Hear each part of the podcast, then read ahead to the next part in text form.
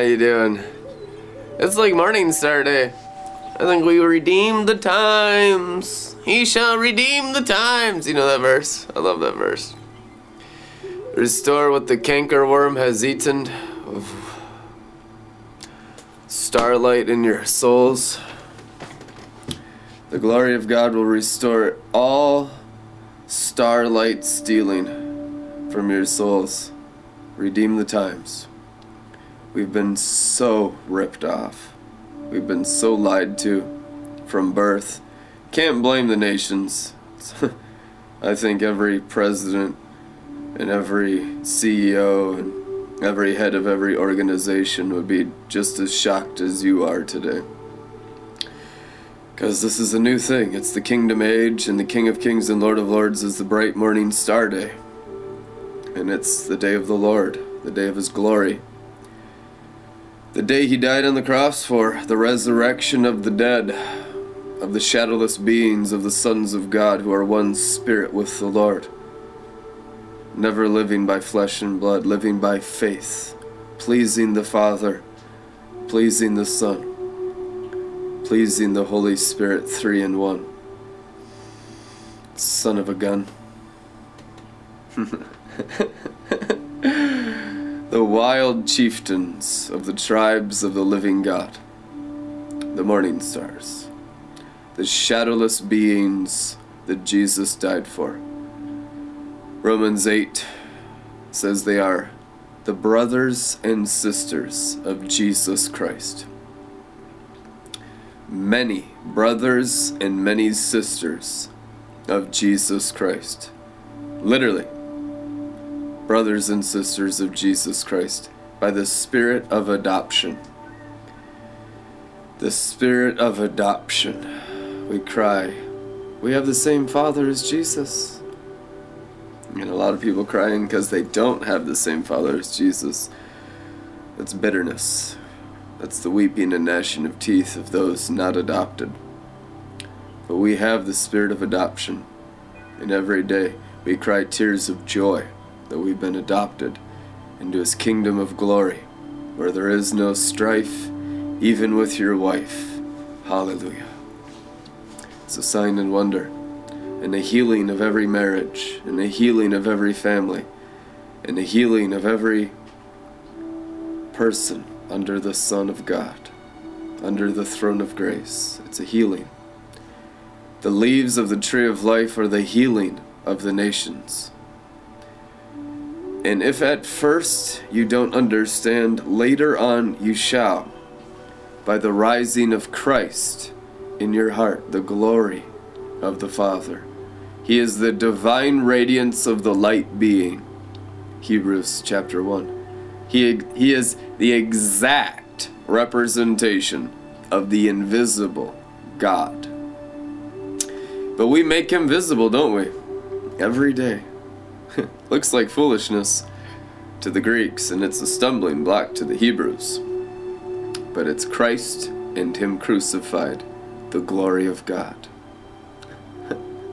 to be drunk on the glory of God is the children's wine. Who would resist the Holy Spirit? Who would quench the Holy Spirit? Who would refuse the cup of His covenant? Of the Holy Spirit. Drink it, all of you, whenever you remember Him. What are you drinking in the cup of salvation? What are you drinking in the cup of the new covenant? The Holy Spirit, the seal of our salvation, the Spirit of glory, the Spirit of holiness, the Spirit of grace. He has many names. The Spirit of adoption, same person. The faceless man that wears our faces, the Holy Ghost, my Father. Born of the Holy Spirit, amen. Jesus said about the Holy Spirit, It's the Father in me that does the works. Jesus Christ, in the Bible, called the Holy Spirit his Father. Shaka. because Jesus and the Holy Spirit are one.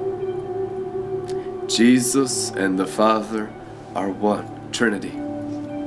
Go and disciple all nations, baptizing them in the name of the Father and the Son and the Holy Spirit. Trinity. I tell you the truth, there's four of you in you. You're not alone in those bodies. You've never been alone. He's closer than a brother. He's closer than the air you breathe. He lives in our hearts, He lives in our minds. There's four of you in you Father, Son, and Holy Spirit, and you inside those bodies, His temples. The temples of the Lord God Almighty and the Lamb, your bodies. Your bodies are the temples of the Lord God Almighty and the Lamb. God has never dwelt in buildings made by human hands. He has written His laws upon our hearts and upon our minds. And this glory will engraft the Jews back into the tree of life now. I tell you the truth, that's what the Father said to me today. I minister to Jews almost every day. I'm around St. Louis Park. I'm around, they call it St. Jewish Park. I have so many friends that are Jewish. And I tell you the truth, God is re engrafting them into the tree of life by the glory, not by Christianity, not like the Christianity in the church buildings. That will never work. Only the glory and the brightness of the morning star, the divine radiance of the light being, the glory that shone on the mountain, that's written on every Jew's heart. they do a DNA test and it's like, yep, you're related to Moses. Because they burned that DNA. They burned it. The angel of the Lord just burned himself right into their hearts and minds. That's what makes them Jews. You didn't know that? Abraham was just a pagan Arab. Abraham was the first Jew. What's how did the first Jew become Jewish? In the Old Testament, the first Jew met with God as the angel of the Lord, the person Jesus Christ, and the radiation of his glory changed him from an Arab to a Jew.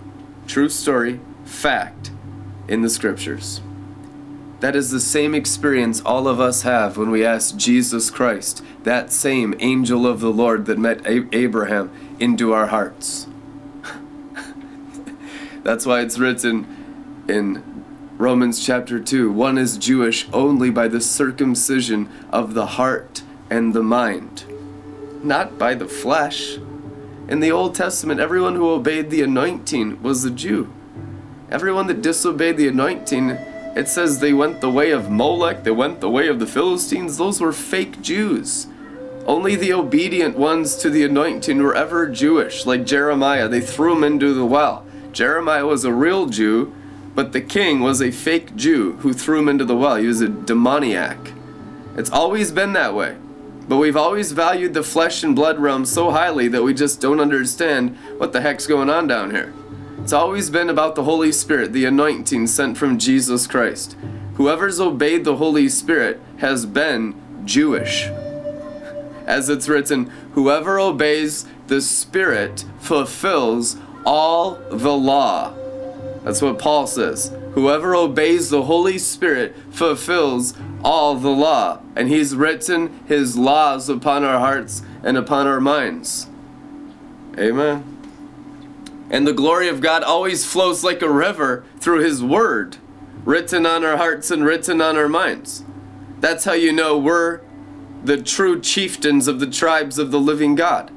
By the sheer amount of splendor and brightness of Jesus Christ in sevenfold radiations of God's Holy Spirit through our souls that penetrate all flesh and blood in the garden. These people are getting baked in the glory of God.